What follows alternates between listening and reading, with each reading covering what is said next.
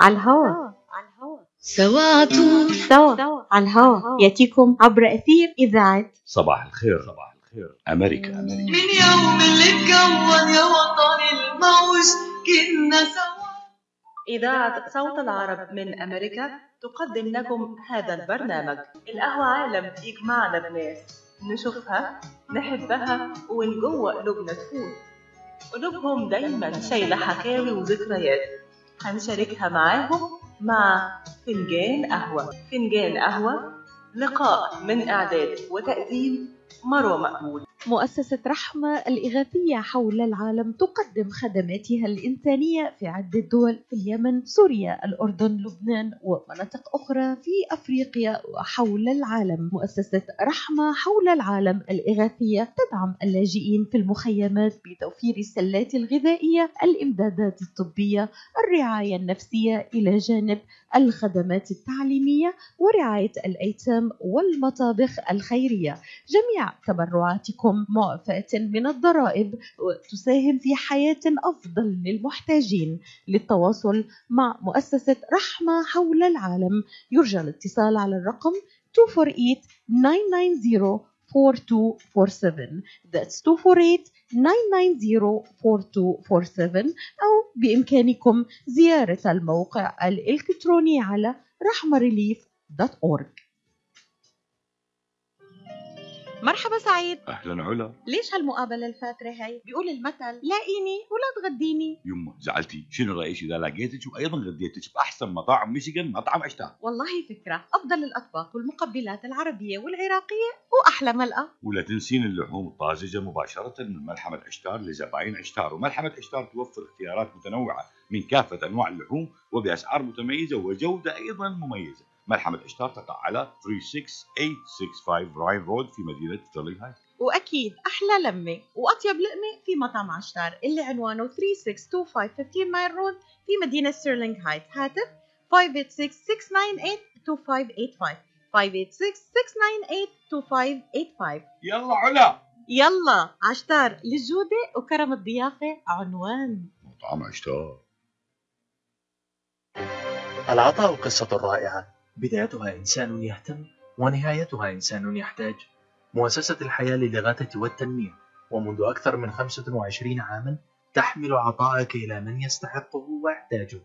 بغض النظر عن الجنس أو العرق أو الدين فأينما تكون الحاجة. تجد الحياة تقدم المساعدة الطبية والملاجئ وبناء المدارس والأوار الارتوازية وبرامج كفالة عوائل اللاجئين والأيتام وغيرها حسب الحاجة. للمساعدة في استمرار هذا الجهد الكبير. امنح تبرعك المعفى من الضرائب اليوم إلى منظمة الحياة للإغاثة والتنمية. عبر الموقع www.lifeusa.org أو الاتصال على الرقم المجاني 1-800-827-3543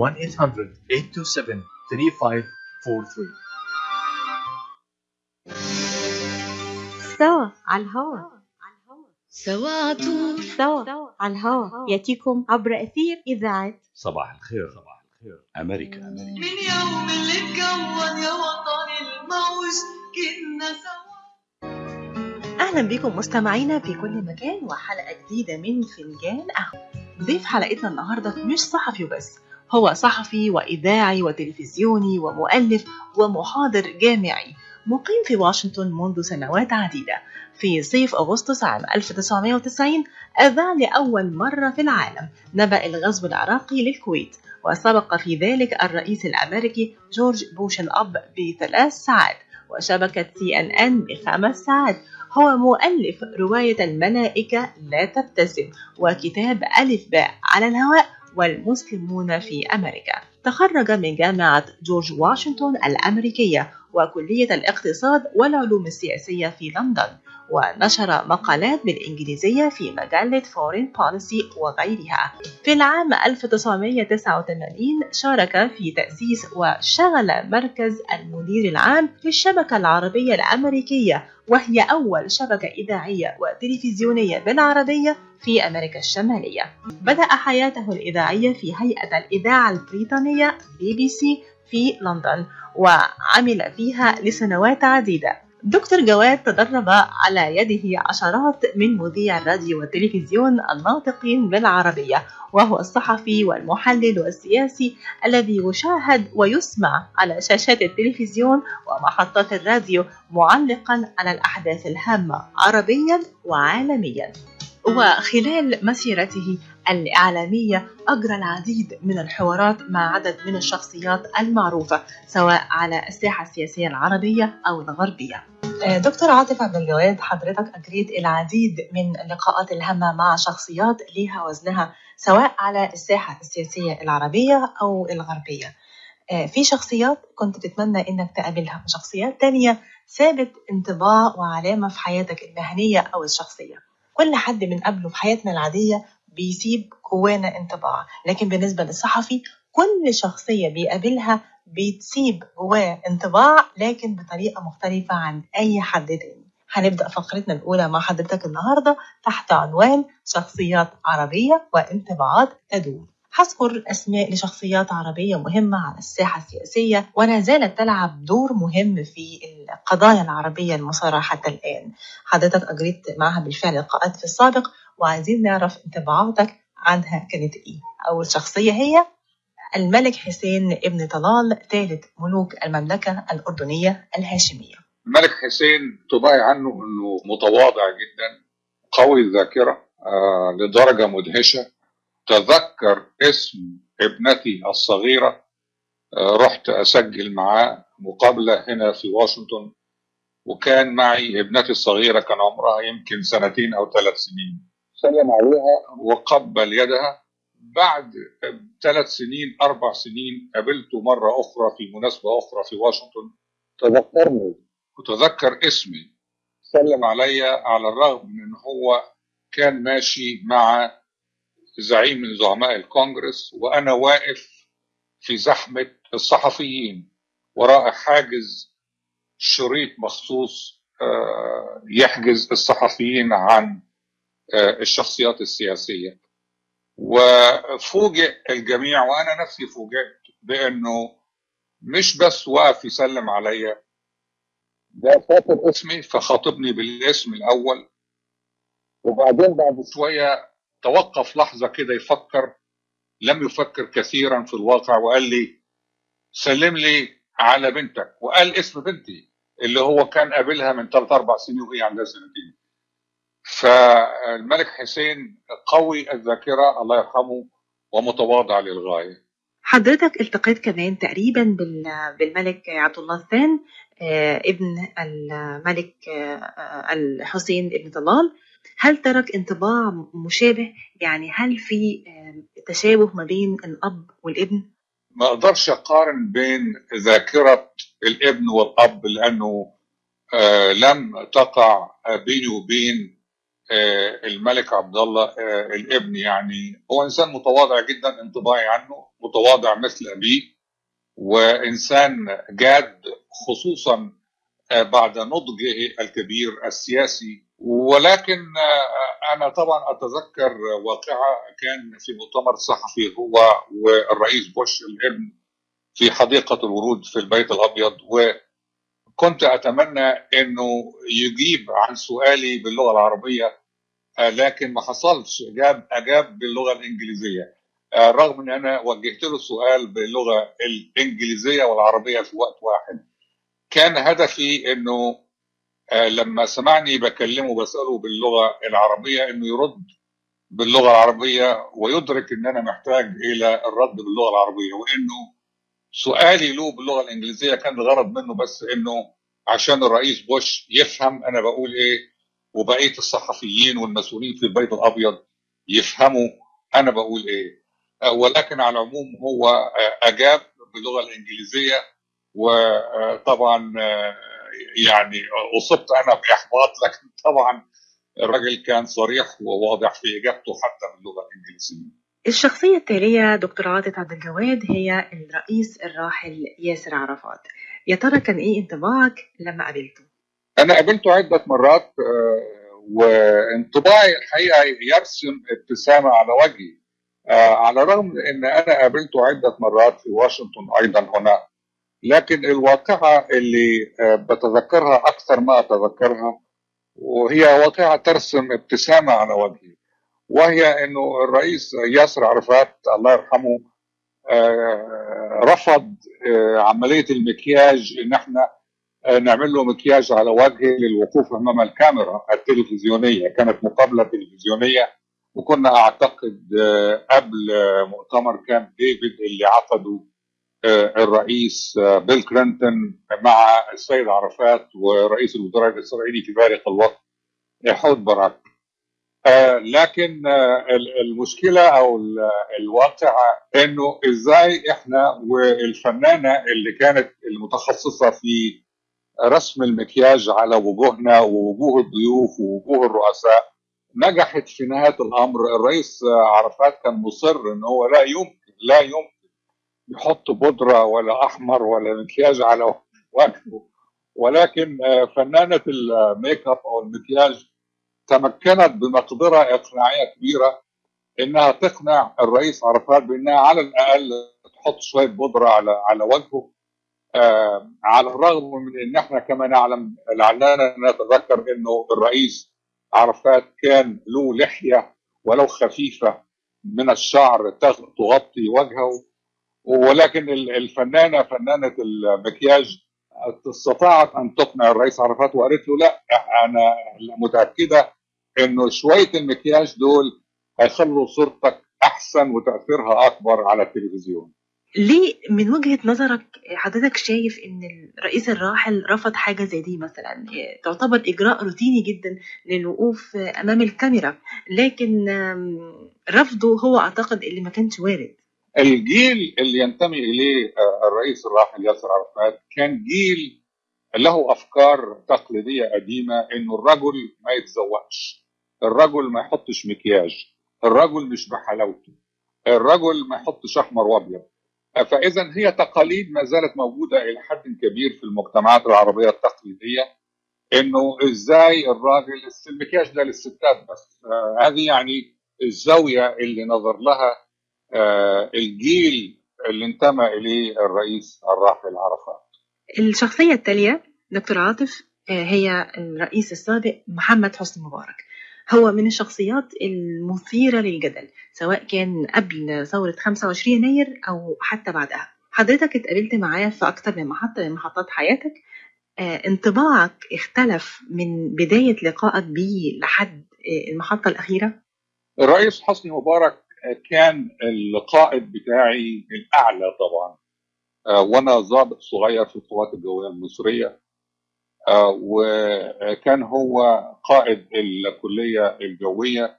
اترقى بعد كده أصبح قائد آه، سلاح الجو وأصبح بعد كده آه، قائد الطيران وبعدين بقى نائب رئيس آه، ورئيس.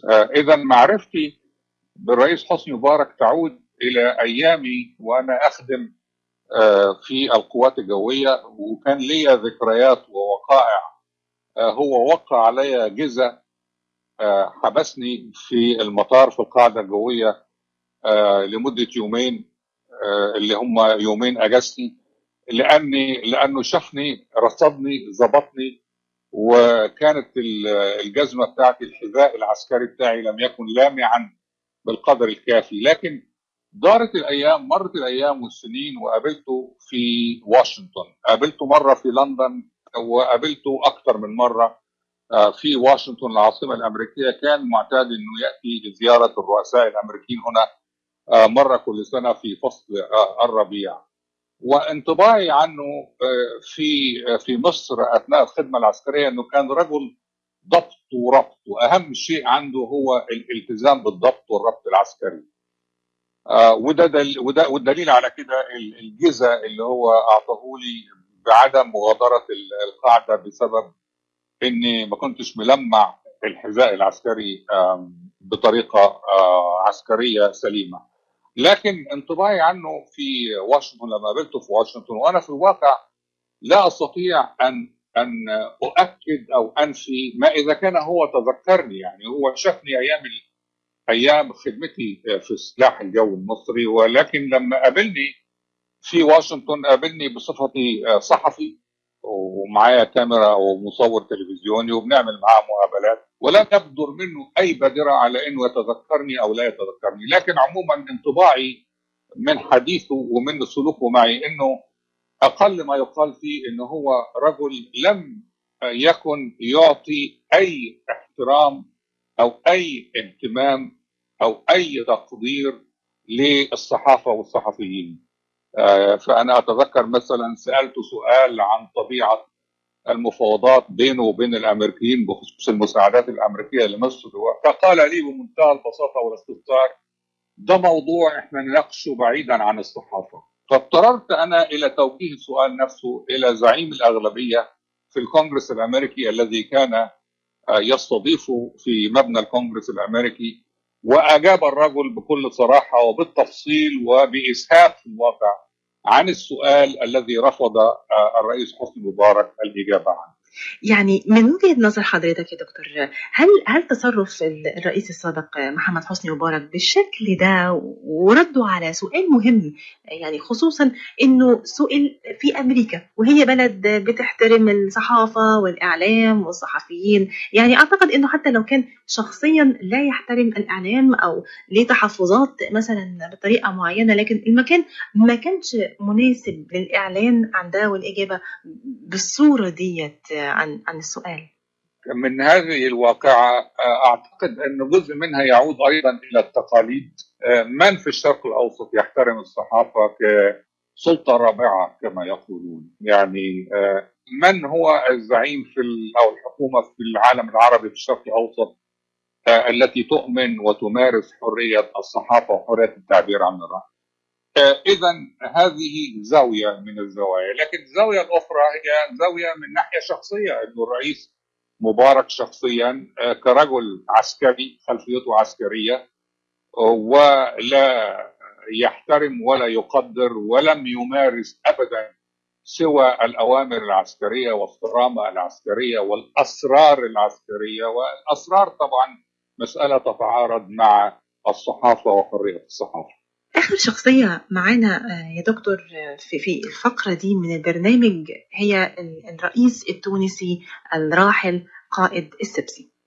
آه، قابلت الرئيس التونسي الراحل السبسي هنا في واشنطن أيضا ومرة أخرى وجدته إنسانا بمعنى الكلمة أولا متواضعا للغاية واهتم بسؤالي عن حالة إنسانية. لما سألته ماذا تفعلون لرعاية أسرة آه، الشاب التونسي آه، بوعزيزي الذي أشعل النار في جسمه آه، في تونس وأشعل بذلك الثورة التونسية لعلنا ما زلنا نتذكر هذه الواقعة. ولذلك أنا حبيت أستفسر منه عن زاوية إنسانية فالحقيقة رحب كثيرا وطمأنني بكل تأكيد آه، أن تونس والحكومة التونسية آه، تتولى أسرة بوعزيزي آه، بالرعاية الكاملة. وطبعا في ذلك الوقت كانت الأسرة ما زالت موجودة في تونس انتقلوا بعد ذلك مهاجرين إلى كندا مؤسسة رحمة الإغاثية حول العالم تقدم خدماتها الإنسانية في عدة دول في اليمن، سوريا، الأردن، لبنان ومناطق أخرى في أفريقيا وحول العالم. مؤسسة رحمة حول العالم الإغاثية تدعم اللاجئين في المخيمات بتوفير السلات الغذائية، الإمدادات الطبية، الرعاية النفسية إلى جانب الخدمات التعليمية ورعاية الأيتام والمطابخ الخيرية.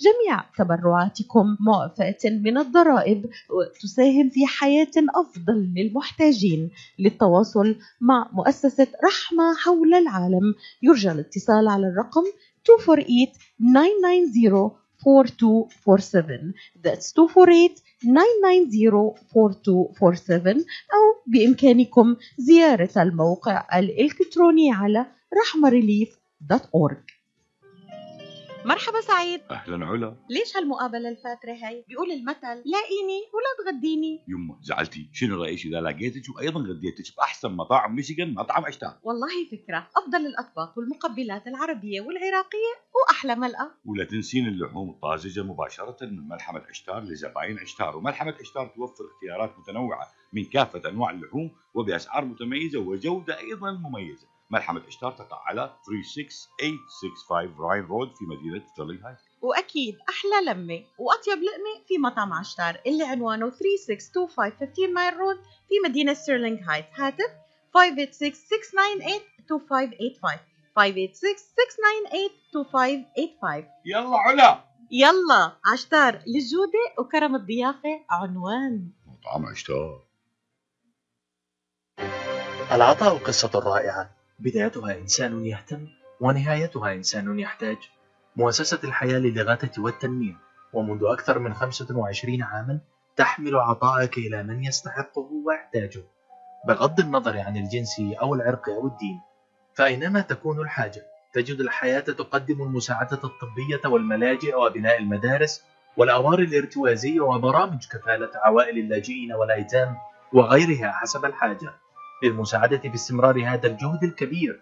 امنح تبرعك المعفى من الضرائب اليوم إلى منظمة الحياة للإغاثة والتنمية. عبر الموقع www.lifeusa.org أو الاتصال على الرقم المجاني 1-800-827-3543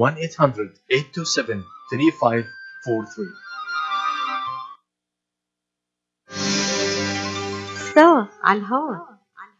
سوا عطول سوا على الهوا. يأتيكم عبر أثير إذاعة صباح الخير. صباح الخير. أمريكا. أمريكا. من يوم اللي اتكون يا وطني الموج كنا سوا.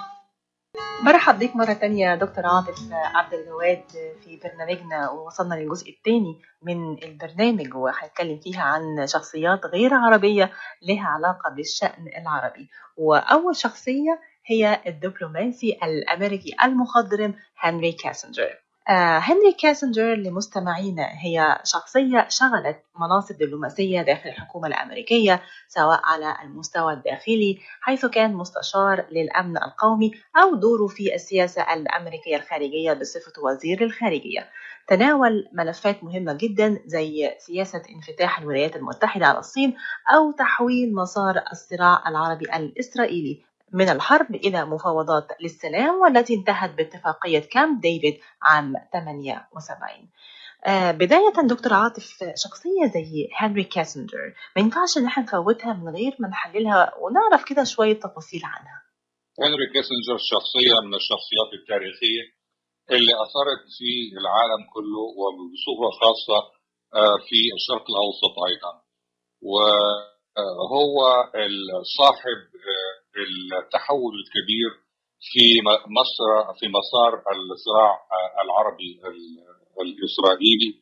وأيضا هو صاحب آه، فضل كبير في آه، التحول المصري في عهد الرئيس السادات من آه، توجه نحو الاتحاد السوفيتي في ذلك الوقت إلى الولايات المتحدة والعالم الغربي بصورة عامة. وكما ذكرت أنت أيضا آه، هو اللي قام بعد ذلك بوضع أساس آه، السلام المصري الإسرائيلي والسلام فيما بعد الأردني آه، الإسرائيلي.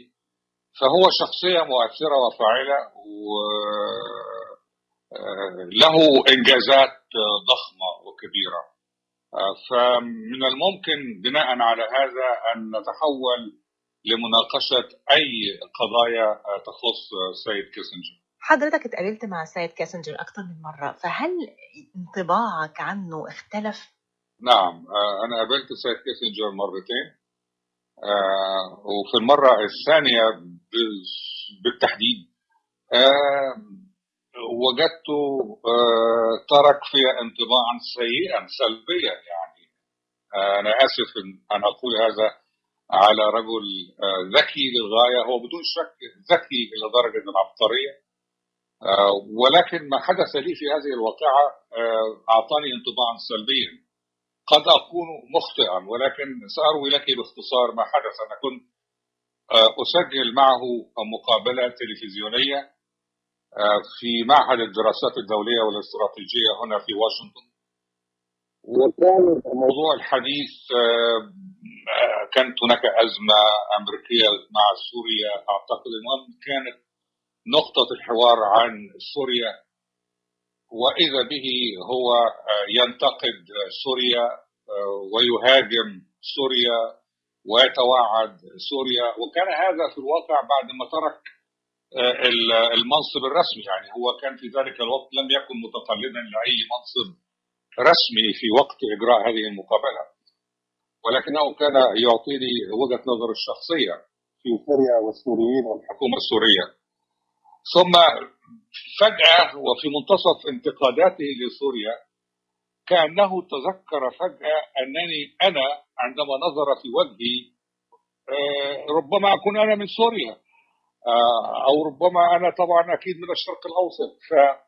فوجدت عكس كلامه السابق 180 درجة. يعني آه، بعد أن كان ينتقد آه، سوريا والسوريين والحكومة السورية وجدته يقول لي طبعا أنا آه، معجب بالشعب السوري أنا أحترم السوريين أنا وابتدأ يكيل المديح لسوريا والسوريين. وأنا طبعا هذا التحول الكبير آه، أعطاني انطباعا سلبيا عنه وقلت في عقل بالي يمكن يكون هذا الرجل من النوع اللي كما نقول في مصر اللي بيلعب الثلاث ورقات. آه، وربما يكون هذا هو جزء أو جانب من ذكائه آه، وطريقته في النجاح اللي حققه على المسرح الدولي. يعني ده بياخدنا لمنطقة مهمة جدا دكتور عاطف. يعني اختلاف المواقف وتحولها من السلب إلى الإيجاب سواء كان ده ذكاء أو دبلوماسية أو أيا كان يعني آه، ده بياخدنا للدور اللي لعبه ولا زال بيلعبه كاسنجر في الصحف العربية من خلال التكهنات والتوقعات بشرق أوسط جديد وما إلى ذلك. طبعا أكيد حضرتك اطلعت على العديد من المقالات اللي تناولت تصريحات على لسانه. عايزين نعرف حقيقة وصحة كمان التكهنات دي خصوصا إن إحنا اتناقشنا في الموضوع ده يعني قبل آه، بداية التسجيل. هل الكلام ده في أي آه، يعني نسبة من الصحة ولا هو كله من بداية للنهاية آه، مجرد كلام صحف فقط؟ أنا اولا يجب أن أحذر من أي كلام تطلعين عليه على وسائل الإعلام الاجتماعي على الإنترنت. لأنه كل واحد على الإنترنت بإمكانه أن يقول أي شيء ويزيف أي شيء ويزور أي شيء ويحور أي شيء. ولذلك أنا أعتقد أنه فيما يتعلق بهذا الأمر ما لم تكن لنا مصادر موثوق بها ومراجع وكلام مثلا كتاب في مذكرات وباللغة الأصلية الإنجليزية لا يمكن أن نثق أي شيء يقال وأنا أقول هذا الكلام من تجربتي الشخصية. عن كلام قرأته على الإنترنت عن هيلاري كلينتون وعن كيسنجر وعن آخرين وآخرين. فالإنترنت والصحف العربية أيضا آه، التي تنقل عن الإنترنت مليئة بقدر كبير من التزييف. وأيضا هناك عامل آخر يجعلني آه، لا أصدق الكثير مما ينشر. في الصحف العربية والشبكات العربية أن آه، العالم ما يسمى بالعالم الناطق بالعربية اليوم هو عالم أجندات. يعني هو الناس في العالم العربي ينتقون ما يتناسب مع أجنداتهم وتحيزاتهم الشخصية أو قضيتهم توج- توجهاتهم أو وجهات نظرهم وينشرون ما يوافق يتفق مع هذه آه، آه، التوجهات أو حتى يحور يحورونها للتوافق مع هذه. لذلك أنا لا أعول كثيرا على أي كلام ينشر بصراحة في الصحف العربية بصورة عامة. انتقالا من الصحف العربية إلى الصحف الأمريكية. وفي لقاء للسيد كاسنجر مع إحدى الصحف الأمريكية عندما سئل عن ترامب. قال أعتقد أنه أحد تلك الشخصيات في التاريخ التي تظهر من وقت لآخر لترمز لنهاية حقبة تاريخية وجعلها تتخلص من ريائها المتقادم. هو كان بيقصد إيه بكلامه عن ترامب لما اتكلم عنه بال- بالصورة دي؟ طبعا هذا لا يعني اشاده أو أو إطراء أو مديح آه، الرئيس ترامب أو بعهد الرئيس ترامب. ليس بالضرورة مديحا.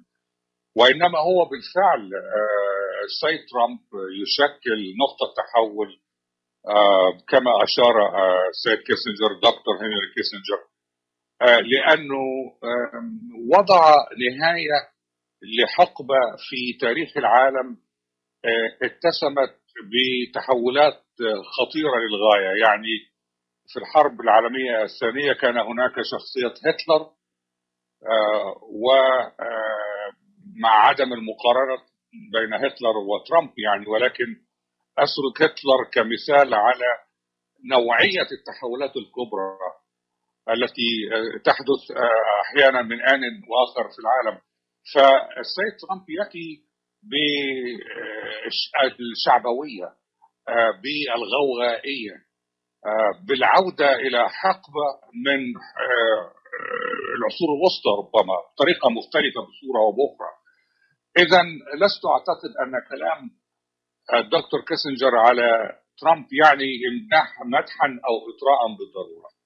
آه، في سنة 2006 آه، أجرى بروفيسور اسمه دان سيمنتون بحث تاريخي لمعرفة معدل ذكاء رؤساء الولايات المتحدة الأمريكية القائمة آه، في قائمة ضمت خمس رؤساء هم الأقل ذكاء تبعا لمعدل ال IQ في تاريخ الولايات المتحدة الأمريكية. منهم اثنين يا دكتور من أسرة واحدة آه، جورج بوش الأب وجورج بوش الابن. حضرتك كان ليك قصة مع جورج بوش الأب آه، آه، حضرتك أذعت لأول مرة في العالم نبأ الغزو العراقي للكويت وسبقت في ذلك الرئيس الأمريكي جورج بوش الأب بثلاث ساعات وكمان سبقت شبكة ال CNN بخمس ساعات وأجريت حوار مع جورج بوش الابن آه، فكان إيه انطباعك الشخصي عنهم يعني؟ طبعا أنا ما عنديش دليل تجريبي علمي يقيس ال IQ أو درجة الذكاء آه، لكل من هذين الرئيسين ولكن آه، بدون شك حتى حواري ومقابلتي مع الرئيس بوش آه، لا تعطي هذا الانطباع لأنه ليس مقياسا علميا. ولكن بدون شك آه، دعيني أذكر لك آه، أنه والدة جورج بوش الابن ال- ال- والدته بنفسها ضحكت وسخرت كثيرا عندما قالوا لها إن ابنك آه، سيصبح رئيسا للجمهورية للولايات المتحدة. فهي نفسها شككت في مقدرتي على أن يكون أو مؤهلاتي على أن يكون رئيسا. وهذا هذا سر مفتوح يعني. فإذا كانت أمه تعتقد أنه لا يتمتع بالمؤهلات اللازمه ليكون رئيسا فما بالك بقى ببقيه الناس يعني. لكن أثناء حواري معه والاستماع آه، معه بدون شك آه، لاحظت ملحوظة ربما لاحظها كثيرون أيضا وهو أن جورج بوش الأب وجورج بوش الابن لم يتمتعا بالفصاحة اللغوية آه، بالمقدرة على التعبير السلس والدقيق لذلك أعتقد أنه الدراسة التي اجراها هذا هذا الأستاذ فيما يتعلق بدرجة ال IQ ربما تكون صحيحة بنسبة على الأقل 90% يعني. يعني يا دكتور نسبة 90% على فكرة يعني نسبة أكيد مش قليلة. وتؤخذ في الحسبان طبعا لما ننظر كمان في أمور كتير كان ممكن آه، تكون حصل في خلال فترة آه، رئاسته. من وقت للتاني الرئيس الأمريكي دونالد ترامب بيشير إلى السيد بيل كلينتون بطريقة أو بأخرى يعني آه، في مناظرة ال- ال- المناظرة الثانية لمرشح الرئاسة الأمريكية السيد ترامب قال ما قام به بيل كلينتون أفظع بكثير مما قمت به أنا. فسؤالنا يعني هل هل سيجد ترامب نفس مصير كلينتون؟ وخصوصا وسط دعوات تتجدد من وقت للتاني لتوجيه الاتهام للسيد ترامب؟ نعم دعيني أشرح اولا إنه بيل كلينتون آه، لم يعزل آه، ولم تتم إقالته. آه، هو بيل كلينتون وجه له الاتهام من جانب مجلس النواب واحيل إلى مجلس الشيوخ لمحاكمته وإدانته وعزله ولكنه نجا من آه، الإدانة والعزل بفارق صوت واحد فقط آه، واستمر في الحكم. آه، وهذا من الممكن أن يتكرر مع الرئيس ترامب لأنه على الرغم أنه مجلس النواب سينجح فعلا في توجيه التهمة إلى الرئيس ترامب لأنه مجلس النواب تهيمن عليه أغلبية ديمقراطية. عندما يحال أو تحال القضية إلى مجلس الشيوخ. سينجو الرئيس ترامب من الإدانة والعزل بسبب بسيط وهو أنه مجلس الشيوخ تهيمن عليه أغلبية جمهورية وعلى الرغم من أن إدانة ترامب أو عزله في مجلس الشيوخ ليست مستحيلة إلا أنها مستبعدة لأنه أعتقد أنه زملائه الجمهوريون في مجلس الشيوخ لن يصوتوا ضده أو لن يصوتوا بعزله وبإدانته. إذا من في هذه النقطة نعم هناك تشابه بين بيل كلينتون وبين ترامب ولكن طبعا أن يقول الرئيس ترامب أن هناك أن أن بيل كلينتون ما فعله أخطر مما فعلت أنا أعتقد أن هذه مبالغة.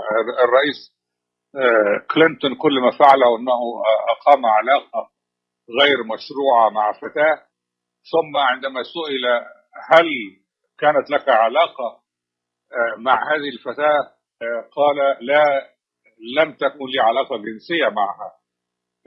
إذا يعني بصراحة مسألة تافهة إنما الأمور التي يقترفها الرئيس ترامب أمور أكثر خطورة بالنسبة للأمن القومي الأمريكي. مؤسسة رحمة الإغاثية حول العالم تقدم خدماتها الإنسانية في عدة دول في اليمن، سوريا، الأردن، لبنان ومناطق أخرى في أفريقيا وحول العالم. مؤسسة رحمة حول العالم الإغاثية تدعم اللاجئين في المخيمات بتوفير السلات الغذائية، الإمدادات الطبية، الرعاية النفسية إلى جانب الخدمات التعليمية ورعاية الأيتام والمطابخ الخيرية. جميع تبرعاتكم معفاة من الضرائب وتساهم في حياة أفضل للمحتاجين. للتواصل مع مؤسسة رحمة حول العالم يرجى الاتصال على الرقم 248 4247 That's 248 990 4247 أو بإمكانكم زيارة الموقع الإلكتروني على رحمريليف.org مرحبا سعيد. أهلا علا. ليش هالمقابلة الفاترة هاي؟ بيقول المثل لاقيني ولا تغديني. يمه زعلتي. شنو رأيك؟ إذا لقيتك وأيضا غديتك بأحسن مطاعم ميشيغان مطعم اشتار والله فكرة. أفضل الأطباق والمقبلات العربية والعراقية وأحلى ملقا ولا تنسين اللحوم الطازجة مباشرة من ملحمة اشتار لزباين اشتار وملحمة اشتار توفر اختيارات متنوعة من كافة أنواع اللحوم وبأسعار متميزة وجودة أيضا مميزة. ملحمة إشتار تقع على 36865 Ryan Road في مدينة ستيرلينغ هايت وأكيد أحلى لمة وأطيب لقمة في مطعم عشتار اللي عنوانه 3625 15 Mile Road في مدينة ستيرلينغ هايت هاتف 586 698 2585 586 698 2585 يلا علا! يلا عشتار للجودة وكرم الضيافة عنوان. مطعم إشتار العطاء قصة رائعة. بدايتها إنسان يهتم ونهايتها إنسان يحتاج. مؤسسة الحياة للإغاثة والتنمية ومنذ أكثر من 25 عاما تحمل عطاءك إلى من يستحقه ويحتاجه. بغض النظر عن الجنس أو العرق أو الدين فأينما تكون الحاجة تجد الحياة تقدم المساعدة الطبية والملاجئ وبناء المدارس والأوار الارتوازية وبرامج كفالة عوائل اللاجئين والأيتام وغيرها حسب الحاجة. للمساعدة باستمرار هذا الجهد الكبير. امنح تبرعك المعفى من الضرائب اليوم إلى منظمة الحياة للإغاثة والتنمية. عبر الموقع www.lifeusa.org أو الاتصال على الرقم المجاني 1-800-827-3543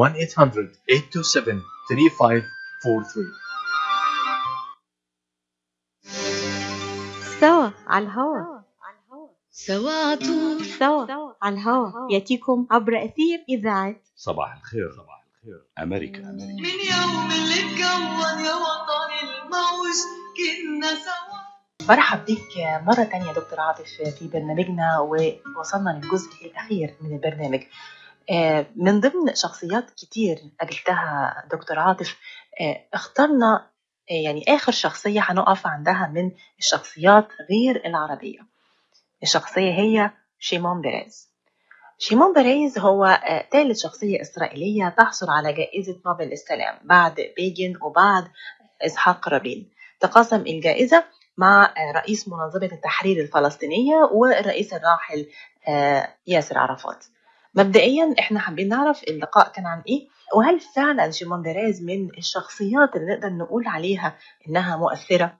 نعم بدون شك يعني هو كان في وقت من الأوقات رئيسا للوزراء في إسرائيل وكان وزيرا للخارجية ووزيرا للمالية وشارك في محادثات آه، أوسلو اتفاقية أوسلو مع الرئيس الفلسطيني الراحل ياسر عرفات وحصل على جائزة نوبل للسلام أو تقاسمها مع كل من إسحاق رابين رئيس الوزراء الإسرائيلي في ذلك الوقت ومع الرئيس الفلسطيني الراحل عرفات أيضا. طبعا المقابلة مع شمون بيريز في ذلك الوقت كانت تدور بطبيعة الحال حول السلام الفلسطيني الإسرائيلي الذي لم يتحقق حتى اليوم. ولكن مقابلتي معه أعطتني الانطباع بأنه رجل متواضع وبأنه ولو ظاهريا كان جادا ومخلصا في رغبته في التوصل إلى سلام آه، مع الفلسطينيين. طبعا ما هي هذه الشروط؟ آه، ممكن آه، تفاصيلها آه، نختلف فيها لكن بدون شك حقيقة أن هو استطاع أو انخرط في مفاوضات آه، اتفاق أوسلو مع ياسر عرفات وهذا الاتفاق آه، أدى أو أسفر عن انتقال الفلسطينيين من المنفى إلى رام الله أقرب ما يكون إلى القدس. هذا في حد ذاته شهادة على جدية وعلى ربما صدق نوايا شيمون بيريز مهما كان تاريخه المعادي للفلسطينيين منذ البداية قبل قيام الدولة ال- الإسرائيلية يعني. ولكن انطباعاتي عنه بصراحة كانت آه، آه، أنه آه، متواضع وجاد في رغبته تحقيق السلام والدليل على ذلك كما ذكرت اتفاقية أوسلو في محطاتك المهنية دكتور عاطف هل في شخصيات تركت عندك انطباع عند لقائها؟ وكان مختلف عن الصورة الذهنية اللي كانت موجودة عندك بالفعل متكونة. يعني هل في شخصيات نجحت إنها تخليك تشوفها بالطريقة مختلفة تماما؟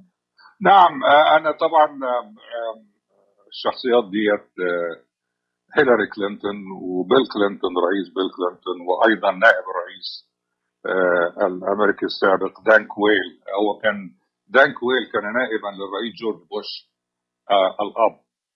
آه، السيدة هيلاري كلينتون عندما التقيت بها وكانت عضوا في مجلس الشيوخ الأمريكي آه، بعد طبعا في البداية هي كانت الزوجة أو في البداية كانت السيدة الأولى. وبعد انتهاء رئاسة زوجها بيل كلينتون دخلت الانتخابات وفازت آه، بعضوية مجلس الشيوخ. لكن عندما التقيت بها في ذلك الوقت وهي عضوة في مجلس الشيوخ الأمريكي للأسف الشديد انطباعي عنها تحول آه، 100% لأنه اكتشفت إنها ما عندهاش فكرة عن أي حاجة. يعني باستثناء طبعا الأمور الداخلية والقضايا التي كانت هي مهتمة بها تقليديا كسيدة أولى قضايا اجتماعية وكده. لكن آه، بصراحة يجب أن أقول أنه هذا الانطباع السلبي تحسن أو تبدل أيضا لما قابلتها بقى وكانت أصبحت وزيرة للخارجية في عهد الرئيس باراك أوباما. فأعتقد أنه فترة وجودها كوزيرة للخارجية وتعاملها مع قضايا عالمية وقضايا محلية أيضا وأنه حولها يحيط بها مجموعة من الخبراء والمستشارين أعتقد أنها تحولت من إنسانة ضحلة ضحلة في المعلومات آه، خصوصا في الشأن العالمي إلى إنسانة متمكنة وعميقة المعرفة بالشؤون الدولية والعالمية بسبب طبعا خبرتها آه، اليومية كوزيرة للخارجية. الشخصية الثانية آه، زوجها بيل كلينتون رئيس بيل كلينتون. أنا كنت في عندما قابلته العكس بقى. كنت أظنه ضحلا لأنه جاء إلى الرئاسة من ولاية أركنسو وهي ولاية ريفية وكان حاكما لهذه الولاية الصغيرة الريفية فإذا أنا توقعت أنه آه، شخص أو سياسي يأتي من ولاية ريفية ماذا سيعرف عن القضايا الكبرى في العالم؟ لكن طبعا بيل كلينتون اكتشفت رغم ذلك إنه واسع وعميق المعرفة. وأهم من ذلك أن يعني أكيد دكتور عاطف فبيل كلينتون من أذكى رؤساء الولايات المتحدة الأمريكية. يعني آم آم كتب الطبيب النفسي دان سامنتون اللي إحنا ذكرناه في بداية الحلقة في دراسته المنشورة في عام 2006 إن بيل كلينتون كان من بين ثمان رؤساء لأمريكا أعلن إنهم عباقرة. يعني هو جاء في المرتبة الرابعة بعد السيد كينيدي وجيفرسون. ذكي للغاية ومتفوه يعني يتحدث جيدا وعميق الفكر ويشرح ويقنع. ودعيني أقول لك ملاحظة أخرى. طبعا الرئيس كلينتون كمان يجب أن نذكر إنه من أكثر الرؤساء الأمريكيين تعليما. يعني كل رؤساء أمريكا لم يكونوا معهم درجات علمية أو أو جامعية عالية يعني. لكن بيل كلينتون بالتحديد وأيضا أضيف باراك أوباما. دول كانوا في مستوى أساتذة الجامعات في تخصصات مختلفة يعني. وبيل كلينتون حضر أيضا في بريطانيا جامعة اوكسفورد يعني. ولكن ما أريد ملحوظة مهمة على بيل كلينتون في الواقع إنه في عهد بيل كلينتون وأنا شفت هذا بنفسي فتح بيل كلينتون الباب أمام شخصيات مسلمة من الأمريكيين المسلمين لأن يكونوا مستشارين ولو غير رسميين في البيت الأبيض. وكنت ألتقي في البيت الأبيض ببعض هذه الشخصيات المسلمة بصورة يومية. آه يعني أود أن أقول شيئا مؤسفا للغاية إنه بعد بيل كلينتون ولولا هجمات الحادي عشر من سبتمبر 2001 التي حدثت بعد انتهاء عهد كلينتون مباشرة لولا هذه الهجمات لكانت هذه الظاهرة استمرت ولشهدنا اليوم في البيت الأبيض شخصيات مسلمة تتبوأ مناصب استشارية ورسمية داخل البيت الأبيض كما نراها بالنسبة للأديان والأعراق والجنسيات. المختلفة وهل ده انعكس على الصورة اللي كان بيتعامل بيها كلينتون مع القضايا في الشرق الأوسط القضايا العربية؟ نعم بدون شك هو كان منفتح على العالم بصورة عامة وعلى قضايا الشرق الأوسط وبمناسبة الحديث أيضا عن هيلاري كلينتون أود أن أضيف شيئا طريفا هنا أنه هي قبل توليها وزارة الخارجية وأثناء وجودها في البيت الأبيض كسيدة أولى كزوجة للرئيس الأمريكي ذهبت إلى الضفة الغربية وأعربت عن إعجابها بالحمص الفلسطيني سندوتشات الحمص الفلسطيني. فالرئيس كلينتون بدون شك كان منفتحا والدليل على ذلك رغبته الشديدة في تحقيق سلام عادل وشامل بين الفلسطينيين والإسرائيليين وكان آخر عمل حاول إنجازه على الأقل. اجتماع كامب ديفيد الذي جمع فيه ياسر عرفات مع إحود باراك رئيس الوزراء الإسرائيلي في ذلك الوقت وأوشك الرئيس كلينتون على النجاح في ذلك لولا انسحاب الرئيس عرفات في اللحظات الأخيرة. وصلنا لمحطتنا الأخيرة وشخصيات كنت بتتمنى أن تلتقي معها يا دكتور. يعني بصراحة الشخصيات كثير أكيد لكني أنا أنا تأتيني الآن في هذه اللحظات شخصية الملكة إليزابيث ملكة بريطانيا.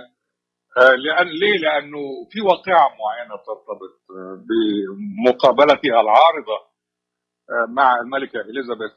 ولذلك سأرويها وسأكتفي بذكر هذه الشخصية وإلا هناك شخصيات عديدة في الواقع. الملكة إليزابيث أنا قابلتها بدون أي قصد وبدون أي ترتيب وبالصدفة. أنا كنت في لندن أغطي أقوم بتغطية سباق للخيول مشهور قوي اسمه سباق ديربي. وكنت أقف بمفردي وإذا بي ويا للذهول أشاهد الملكة إليزابيث تمشي تتجه نحوي يعني تقترب نحوي وكان طبعا برفقتها حارس واحد بملابس مدنية لكنه كان ضخم الجثة. ممن يسمون أنا بي- بيسموهم هناك بيف إيتر أو أكلة اللحوم بالنظر إلى ضخامة أجسامهم. وكان يرتدي معطفا طبعا تحت المعطف ده فيه إيه؟ الله أعلم مسدس سلاح الله أعلم ما شفتش.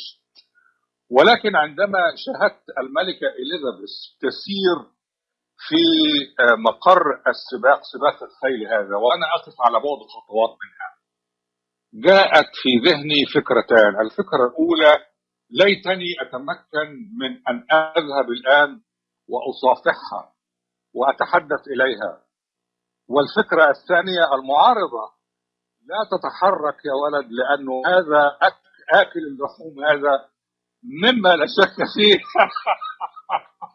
سيطرحك أرضا. سيطرحك أرضا قبل أن تصل آه، قريبا من الملكة ومرت. يعني ومرت في سلام. هذا آكل اللحوم هذا لم ينظر إلي نظرة واحدة حتى. استمرت الملكة ومعها حارسها في السير رويدا رويدا وبتمهل ويتبادلان الحديث أو الدردشة وكأنه لا وجود لي وأنا أقف على مقربة خطوات منهما. دكتور عاطف عبد الجواد أنا بشكر حضرتك جدا. كنت ضيف عزيز علينا النهارده وأكيد في شخصيات كتير تانية حضرتك مريت بيها في خلال رحلتك المهنية. آه، يمكن هنقرأ عنها قريب في كتاب؟ إن شاء الله. أرجو أن أتمكن آه، من آه، نشر جمع هذه المذكرات ونشرها في كتاب. أشكرك آه، أستاذة مروة. شكرا كثيرا. أنا بشكر حضرتك مرة تانية دكتور عاطف ونورتني في حلقه النهارده. شكرا لك. شكرا لكم مستمعينا. على وعد بلقاء يتجدد من فنجان قهوه